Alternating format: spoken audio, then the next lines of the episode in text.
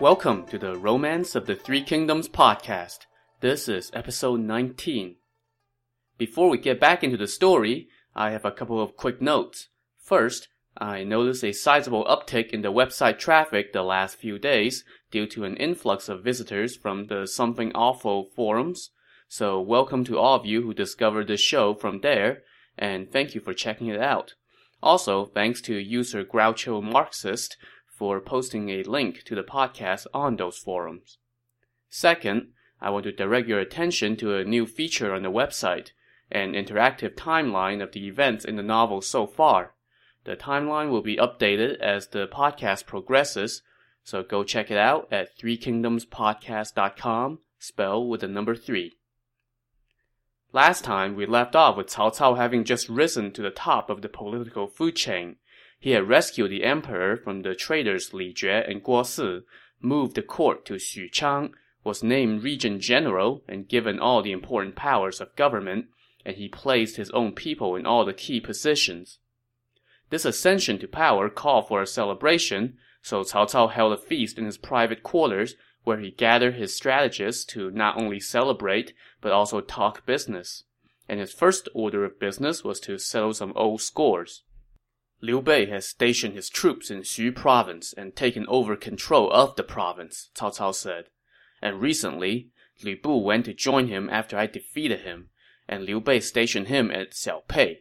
If these two work together and stir up trouble, they will be a thorn in our side. Does anyone have any ideas for eliminating them? One of his generals, Xu Chu, had an idea. Your Excellency, if you would lend me 50,000 troops, I will bring you the heads of Liu Bei and Lü Bu, he said. Well, okay, we'll put that one in the maybe column. Does anyone else have any ideas?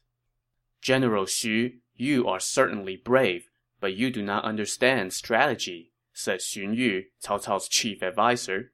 It is best to avoid an armed conflict so soon after we move the court to Xuchang.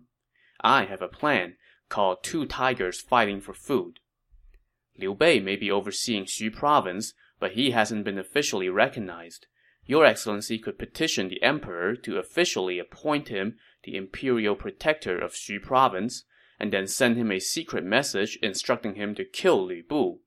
If Liu Bei succeeds, then he will be left without a fearsome warrior to help him. If he fails, then Lü Bu will certainly kill him. Cao Cao agreed with Xun Yu and petitioned the emperor to send a decree to Xu province, bestowing a generalship on Liu Bei, giving him a fief in Yicheng, and naming him the imperial protector of Xu province. Along with the decree, the messenger also carried a secret letter written by Cao Cao. Meanwhile, in Xu province, Liu Bei had heard that the emperor had moved to Xuchang and was just about to send a memorial to congratulate His Majesty, when he got word that a messenger from the emperor had arrived.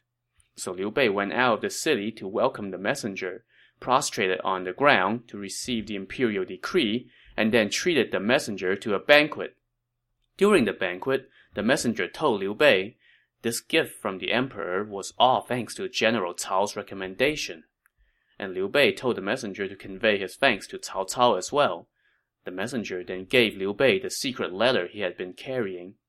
Upon reading it, Liu Bei said, let me think about how to proceed. After the banquet, Liu Bei arranged guest quarters for the messenger, and then assembled his confidants to discuss the instructions in the letter. To Zhang Fei, it was a fairly simple matter. Lü Bu is a dishonorable dog, he said. So what's the problem with killing him? He was down on his luck and came to seek refuge with me, Liu Bei said.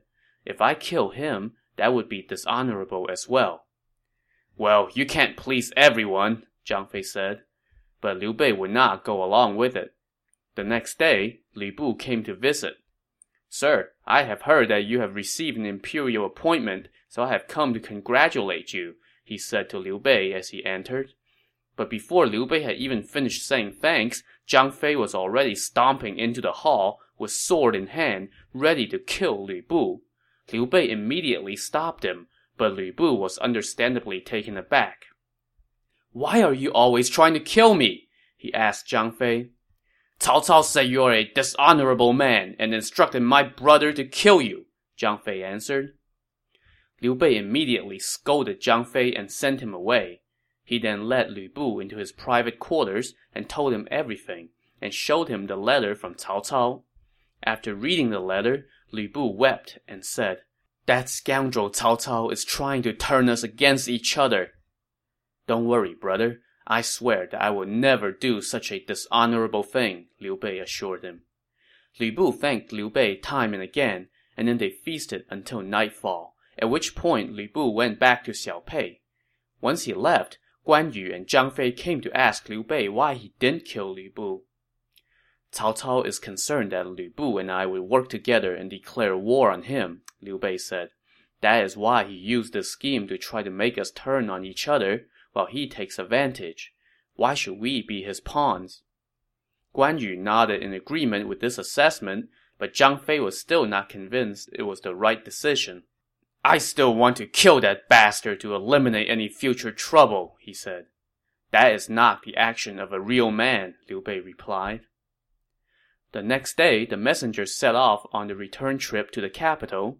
Liu Bei saw him off, thanked him again, and gave him a letter to take back to Cao Cao. The letter just said that Liu Bei needed more time to do what Cao Cao requested, so don't call us and we will call you at some point in the distant future. Yeah, that's it. When the messenger returned to Xuchang and told Cao Cao that Liu Bei did not kill Lü Bu, Cao Cao asked Xun Yu if he had any other brilliant ideas, and it turned out that he did. "It's called driving the tiger to swallow the wolf," Xun Yu said. "I just can't help but wonder how much time these guys spend sitting around coming up with clever names for their plans." But in any case, Xun Yu explained the scheme to Cao Cao. "Send a secret message to Yuan Shu and tell him that Liu Bei has secretly asked the court requesting permission to take over Yuan Shu's district, Nanjun. Yuan Shu would no doubt be enraged by this and attack Liu Bei. At the same time, Your Excellency should publicly order Liu Bei to mount an expedition against Yuan Shu. When those two sides collide, it will be too tempting for Lü Bu to not try something." This fiendishly clever plan delighted Cao Cao, and he sent the message to Yuan Shu and dispatched a decree in the name of the emperor to Xu province. The imperial decree arrived in Xu province, ordering Liu Bei to attack Yuan Shu. Liu Bei accepted the order and sent the messenger back to the capital. "This must be yet another trick from Cao Cao," said Mi Zhu, one of Liu Bei's advisors. "That may be, but we still cannot disobey an order from the emperor," Liu Bei said. So Liu Bei organized his troops and prepared to set out on an expedition against Yuan Shu. But before he left, he had to decide which of his two brothers to put in charge of the province while he was gone. Guan Yu volunteered, but Liu Bei said, "I will need your consort day and night. I cannot leave you behind." Well, that left only one other brother, and Zhang Fei also volunteered to stay and hold down the fort, but Liu Bei had reservations about this as well. "You cannot defend this city," Liu Bei said. "First of all, whenever you drink, you lose all good sense and start whipping soldiers. Secondly, you never take things seriously and always ignore other people's advice. I can't trust you." "Well then, from now on, I will give up wine, stop beating soldiers, and listen to everyone's advice," Zhang Fei said. I'm sure everyone present was thinking, okay, whatever you say, Zhang Fei." Mi Zhu tried to phrase that somewhat nicely. "You might not be able to live up to that promise," he said. But this riled up Zhang Fei. "In all the years that I have been following my brother, I have never broken my word. How dare you underestimate me?" "Well, even though you have made this promise," Liu Bei said, "I still feel uneasy, so I'll have Chen Deng assist you. Limit your drinking so you don't screw up." Chen Deng, who was probably silently lamenting that he had drawn the short straw, accepted the charge, and once all the arrangements were in place, Liu Bei set out for Nanyang, Yuan Shu's base of power, with 30,000 cavalry and infantry. Meanwhile, Yuan Shu had gotten a message saying Liu Bei told the court that he intended to swallow his territory, and he was not amused.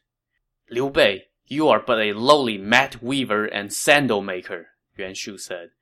You have the audacity to stake a claim on a large province and try to sit at the same table with the lords of the realm. I was just about to come wipe you out, and yet you dare to move against me first? How despicable!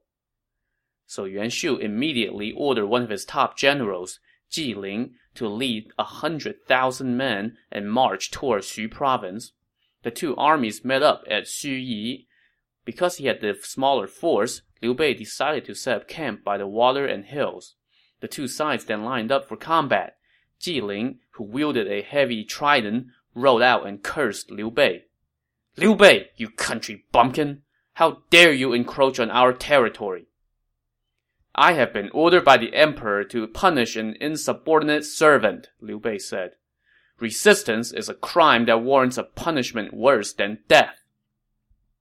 This angered Ji Ling, and he rode toward Liu Bei, but Guan Yu shouted, "Don't try to show off, you bastard!" And he rode out to meet Ji Ling. The two fought for about 30 bouts without a winner, and Ji Ling shouted for a brief respite. Now, calling a timeout in the middle of this life and death struggle seems kind of odd, but Guan Yu was pretty confident in his own skills, so he was like, fine, whatever, and rode back to his own lines to wait out the commercial break. Ji Ling, however, went back to his own lines and sent out a backup, a lieutenant named Xun Zheng, in his place. "Go tell Ji Ling to come out himself and settle this with me," Guan Yu said. "You are a no-name lackey. You are no match for General Ji," Xun Zheng retorted. Well, now this guy was just asking for it. An irate Guan Yu galloped out and cut down Xun Zheng after just one bout. Liu Bei used the momentum to direct his army forward and routed Ji Ling. Ji Ling fell back to the mouth of the Huayin River. He did not dare to come out and fight again, and only sent his men to stage surprise attacks on Liu Bei's camp, but Liu Bei's army fought them off every time. So the two armies settled into a stalemate. With Liu Bei bogged down on the front lines, let's jump back to Xu province and check in on Zhang Fei, since we obviously did not do all that foreshadowing about his drunken tendencies earlier for nothing. So ever since Liu Bei left, Zhang Fei left all the administrative matters to Chen Deng, while he concerned himself only with the military issues. One day, he invited all the officials to a feast. Once everyone was seated, Zhang Fei addressed them. "Before he left, my brother told me to cut down on my drinking so as to avoid screwing things up. Today, everyone should drink our fill. Starting tomorrow, everyone must abstain from wine and help me defend the city. But today we shall drink to our heart's content." Zhang Fei then got up and personally toasted each official.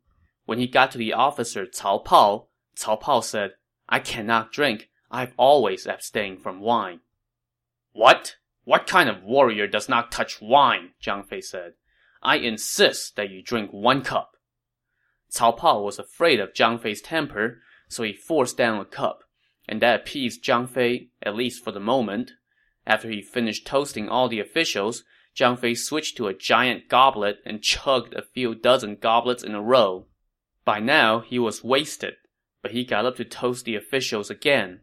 When he came upon Cao Pao once more, Cao Pao said, "I really cannot drink another cup." "But you drank one earlier. Why do you refuse now?" When Cao Pao kept trying to decline, Zhang Fei got mad. "You dare to disobey my order? You shall receive 100 lashes. When Zhang Fei shouted for guards to seize Cao Pao, Chen Deng tried to intervene. "Do you remember what Lord Liu said to you before he left? Look, you are a civil official. Just go take care of civilian matters. Don't get into my business." Cao Pao now begged Zhang Fei, "General, please spare me on account of my son-in-law." "Who is your son-in-law?" "Lü Bu." Well, that was probably the worst answer Cao Pao could have given if he was trying to spare himself a beating. Zhang Fei went from mad to madder. "I wasn't going to beat you, but then you tried to name-drop Lü Bu to scare me.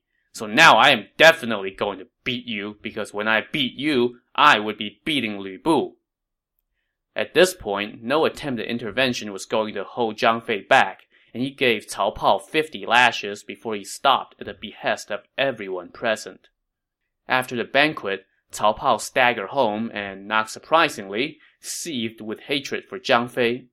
So he sent a message to Lü Bu that night, telling him about Zhang Fei's outburst.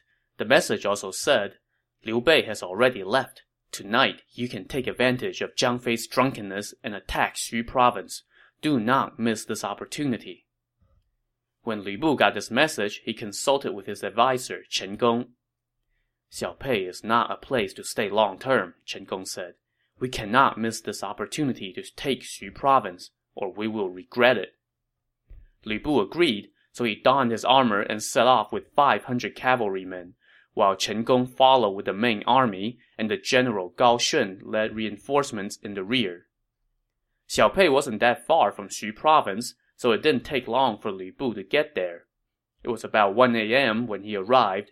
The moon was shining brightly, and the sentries keeping watch were unaware of what was going on. Lü Bu shouted from outside the city gate, "I come bearing vital information from Lord Liu." On the city walls, Cao Pao's men reported this to him. Cao Pao took a look and immediately ordered the soldiers to open the gates. Lü Bu gave the signal, and his men stormed into the city with a loud roar. While this was happening, Zhang Fei was passed out in his home. His attendants hurriedly woke him and reported that Lü Bu had stormed the city. Zhang Fei flew into a rage, and he quickly donned his armor and grabbed his spear. No sooner had he gone outside and mounted his horse did Lü Bu and his men arrive. At this time, Zhang Fei was still nursing a hangover and was not his usual ferocious self. But Lü Bu also knew how fearsome Zhang Fei could be, so he didn't try to press him either. That allowed Zhang Fei, flanked by 18 personal guards, to fight his way out of the city through the east gate. But in the midst of all this, he didn't have time to take anything with him, including Liu Bei's family. While Lü Bu was content to let Zhang Fei go, Cao Pao had a score to settle. Figuring that he might have an advantage because Zhang Fei was drunk, he led about 100 men and gave chase. When Zhang Fei saw Cao Pao, he bubbled over with rage and galloped toward him. And even hung over, Zhang Fei was still 100 times the warrior that Cao Pao was. After just 3 bouts, Cao Pao turned and fled. Zhang Fei caught up to him by the riverbank, stabbed him through the heart from behind, and both Cao Pao and his horse fell into the river and died. After letting off a low steam, Zhang Fei called to his soldiers from outside the city, and some of them fled out of the city and followed him as he went to find Liu Bei. Lü Bu, meanwhile, restored order to the city after the night raid. He also stationed 100 men around Liu Bei's residence and ordered that no one is allowed to enter. Zhang Fei, leading a few dozen riders, found Liu Bei in Xu Yi and told him what happened. Everyone present turned pale at the thought of their current quandary, but Liu Bei simply sighed and said, "Easy come, easy go." "Where are our sisters-in-law?" Guan Yu asked Zhang Fei. They are still inside the city," Zhang Fei said. Liu Bei said nothing upon hearing this, but Guan Yu stamped his foot and scolded Zhang Fei. "Do you remember what you promised when you volunteered to defend the city? And what our brother told you? And now the city is lost, and our sisters-in-law are trapped. What now?" Zhang Fei, in a moment of despair, pulled out his sword and put it to his own throat. But just as he was about to off himself, Liu Bei stepped forward and grabbed him, seized the sword, and threw it to the ground. "There is an old saying," Liu Bei told Zhang Fei. "Brothers are like limbs, while wives and children are mere garments. If a garment is torn, it can be mended, but who can mend a severed limb? The 3 of us swore an oath in the peach garden to die together. Even though I have lost my city and my wives, how can I bear to go on without my brothers? Besides, the city was never really mine to begin with, and as for my family, I doubt Lü Bu will harm them, so we can still find a way to save them. You made one mistake. It is not worth throwing away your life for." After these words, Liu Bei began to weep bitterly, and Guan Yu and Zhang Fei were moved to tears as well. But Liu Bei's troubles were just beginning. When Yuan Shu got word that Lü Bu had seized Xu province, he immediately sent a messenger to see Lü Bu, promising 50,000 bushels of grain, 500 horses, 10,000 ounces of gold and silver, and 1,000 bolts of silk, if Lü Bu would attack Liu Bei. Lü Bu, delighted by this offer, ordered Gao Shun to lead 50,000 men and attack Liu Bei's rear. When Liu Bei got this news, he took advantage of some bad weather to abandon Xu Yi and flee west toward Guangling. By the time Gao Shun arrived, Liu Bei was long gone. Gao Shun met up with Yuan Shu's general Ji Ling and asked him for all the swag that his master had promised in exchange for Lü Bu attacking Liu Bei. "Please return home for now. I will check with my master," Ji Ling told Gao Shun. Well, Gao Shun fell for the oldest stall tactic in the book and led his army back to Xu province. When he told Lü Bu what Ji Ling had said, Lü Bu started to get suspicious. And then came a message from Yuan Shu, which said, "Even though you sent Gao Shun, Liu Bei remains at large. When we have captured Liu Bei, then I will deliver the promised goods." So yeah, Yuan Shu just totally played Lü Bu for a fool. Understandably angry at being had, Lü Bu wanted to declare war on Yuan Shu, but Chen Gong advised against it. "Yuan Shu has vast troops and ample grain at his base in Shouchun. We cannot underestimate him," Chen Gong said. "Why don't we invite Liu Bei back and station him at Xiao Pei, so that he can serve us? Then, in the future, we can use him as our vanguard when we first attack Yuan Shu, and then eliminate Yuan Shao. At that point, we would rule the land." Lü Bu took this advice and sent the message to Liu Bei, telling him that he's welcome to come back. This message came at a good time for Liu Bei, because when he was trying to take Guangling, his camp was raided by Yuan Shu and he lost more than half of his army. As he retreated, he ran into Lü Bu's messenger. Upon reading the letter, Liu Bei was delighted, but his brothers, not so much. "Lü Bu is a dishonorable man. We cannot trust him," they said. "He is being sincere. I have no reason to doubt him," Liu Bei said. I'm sure that comment raised more than a few eyebrows, but nonetheless, Liu Bei was in charge, and he led his forces back to Xu province. Fearing suspicion on Liu Bei's part, Lü Bu first sent his disposable wives, back to him. The two women told Liu Bei about how Lü Bu had stationed men around their residence to protect them from intruders, and how Lü Bu often sent supplies to them so that they lacked for nothing. "See? I knew Lü Bu would not harm my family," Liu Bei told Guan Yu and Zhang Fei. He then entered the city to thank Lü Bu, but there was no way that Zhang Fei was going to do anything of the sort, so he just escorted Liu Bei's wives to Xiao Pei. When Liu Bei saw Lü Bu and thanked him, Lü Bu said, "It's not that I wanted your city, it's just that your brother Zhang Fei was getting drunk and threatening to kill people, so I was afraid that something bad would happen, so I came to defend the city." Okay, that's one way to look at it, I guess. But give Liu Bei credit here, he just kind of rode right along with this charade. "I have long wanted to yield the province to you anyway, brother," he told Lü Bu. At this point, Lü Bu made some half-hearted attempt to return the province to Liu Bei, but of course Liu Bei insisted that he keep it and went back to Xiao Pei. Lü Bu provided him with supplies, and the two sides reconciled with each other. Guan Yu and Zhang Fei, of course, were not happy about the outcome. But Liu Bei told them, "We must bend to the circumstances and accept our current lot while we wait for our time. We cannot fight fate." Liu Bei really should get a plaque with that phrase engraved on it, because that's going to be his M.O. for a while. But for now, he's settled back in Xiao Pei, and we are going to leave him and check in on a character whom we haven't heard from in a while. So in our story so far, there are three main characters who made their names first in pacifying Yellow Turban rebels, and then as part of the coalition against Dong Zhuo. One was Cao Cao, who was currently riding high and running the court in Xuchang. Another was Liu Bei, who was riding less high and running something in the tiny hamlet of Xiao Pei. The third was Sun Jian, the gallant warrior from the Southlands, who was currently running nothing because he got himself killed a while back in a campaign against Liu Biao, the imperial protector of Jing province. After Sun Jian died, his eldest son Sun Ce withdrew to the region south of the Yangtze River, where he began to recruit men of talent. But as might be expected of a family that had lost its strong patriarch, things got a bit rough. Sun Ce's maternal uncle, Wu Jing, the governor of Danyang, got into a squabble with Tao Qian, the late imperial protector of Xu province, and Sun Ce had to move his family to Chu'a, while he himself went into Yuan Shu's service. Now Yuan Shu greatly admired Sun Ce's talents and often lamented, "If I could have a son like Sun Ce, I would die without regret." Yuan Shu made Sun Ce a commandant and sent him on expeditions against two rivals. Sun Ce returned triumphant, and as so happened, Yuan Shu was having a feast at that time for his officials.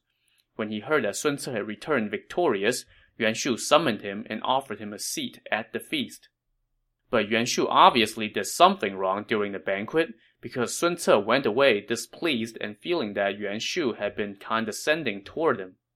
This bothered him so much that he paced around the moonlit inner courtyard that night. When he thought of the hero that his father had been, and how now he himself had fallen to a mere officer serving under someone else, he couldn't help but start weeping. Suddenly, a man came in from outside and laughed. "Why are you acting like this? When your honorable father was alive, he often consulted me. So why do you not talk to me about what's bothering you instead of crying to yourself?" Sun Ce looked up and saw that it was one of his father's former aides, Zhu Zhi. Sun Ce wiped away his tears, asked Zhu Zhi to sit down, and said, "I was crying over the fact that I have not been able to realize my father's ambitions." "Why don't you ask Yuan Shu to let you borrow some troops and go to the Southlands?" Zhu Zhi suggested. "You can say that you're going to help your uncle Wu Jing, but instead, you can use those troops to achieve something grand rather than serving under someone else forever." Just as they were speaking, another man came in. "I have overheard your conversation," he said. "I have 100 strong soldiers under my command that can lend a hand." This man was Lu Fan, one of Yuan Shu's advisors. Sun Ce was delighted by his offer and asked him to sit and join the conversation. "The only concern," Lu Fan said, "is that Yuan Shu might not be willing to lend you the troops." "I still have the imperial hereditary seal that my father left behind. I can use that as collateral," Sun Ce said. "Yuan Shu has long desired that seal," Lu Fan said. "If you use that as collateral, he would surely lend you the troops." Now, in case you have forgotten, that seal was pretty much the reason for Sun Jian's death.